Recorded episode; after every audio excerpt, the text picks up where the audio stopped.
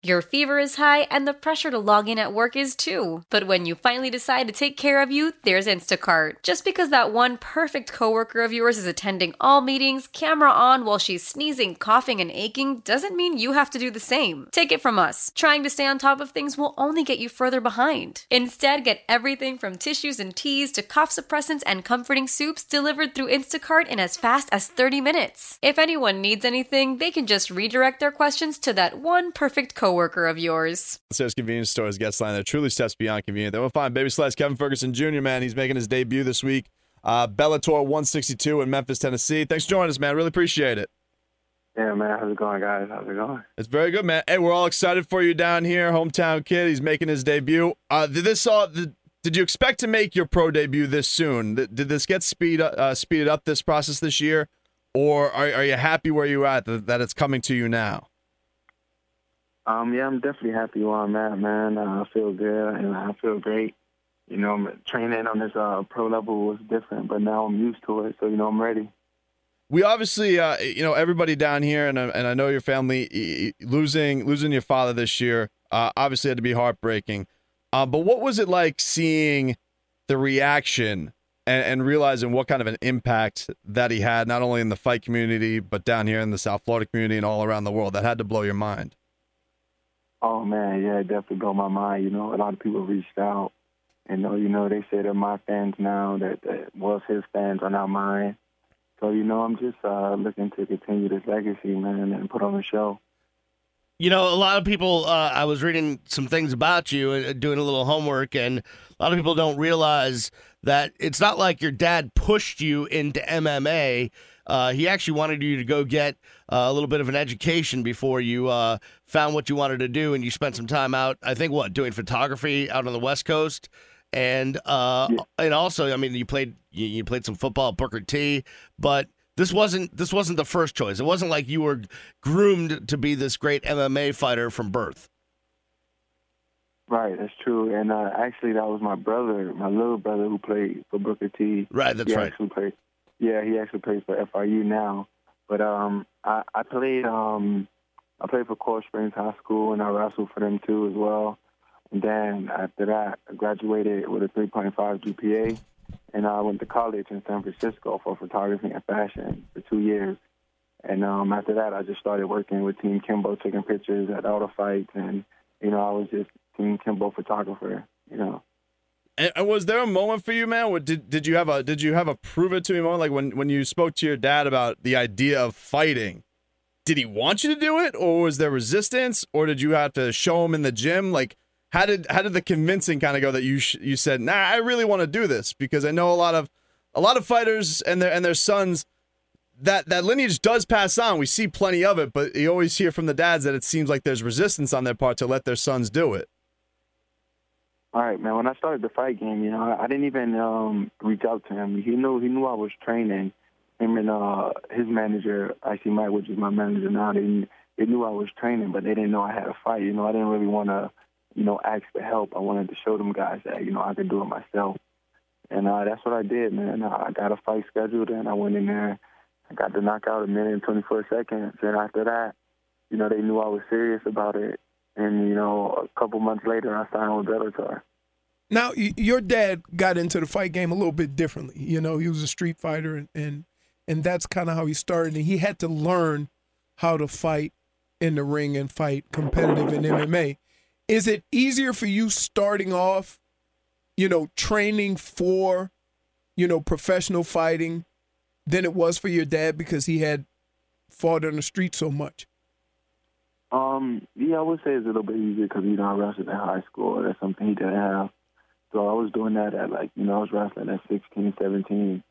And I was doing tournaments and I was in there. And then I did a year of jujitsu before I did any stand up.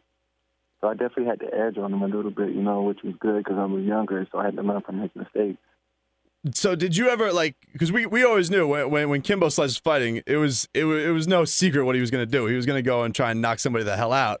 And you had an impressive knockout in your debut, man. That was that was a nice one. But I mean, you you uh, you seem like you got the well-rounded game. Like you know everything go- that goes into it. Did you ever tell your dad like, "Hey, you you should try this, you should try this, and and try other things, or did he he always want to go to his his bread and butter?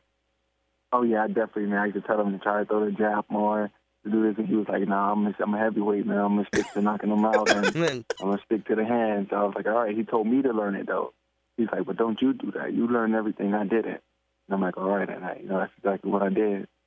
And so when you walk into the cage, what is what is uh, what is your bread and butter? What do you like? Uh, what's your favorite uh, thing to go to? Your go to move uh, since you've begun training?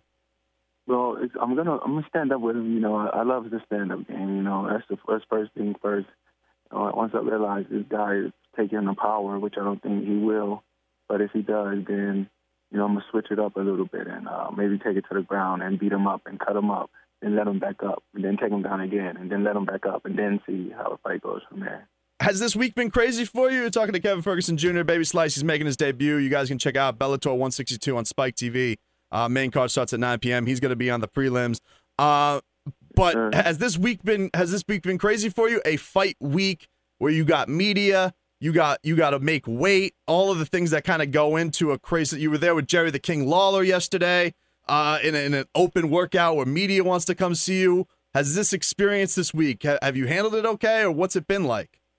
Yeah, man. I, like you know, I'm I'm used to it. You know, I was with my dad with uh, most of his fights, so I got all the nerves out then. You know, when I was back back then when I was younger. So now it's just like when he was doing it, I just saw myself in the ring doing it. So now it's it's easy, man. There's no pressure, no way.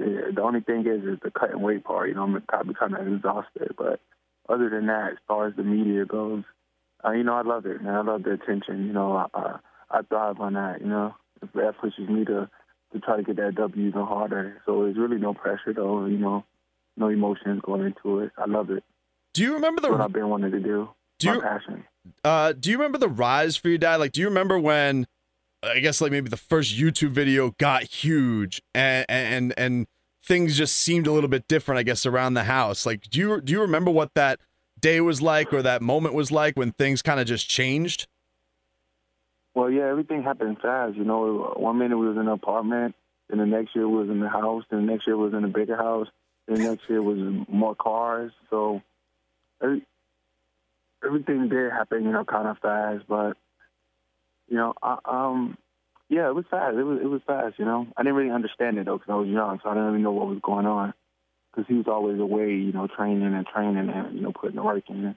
So I didn't really know what was going on until I got a little bit older. Then I started to realize, you know, the sacrifices and the dedication he put into the game.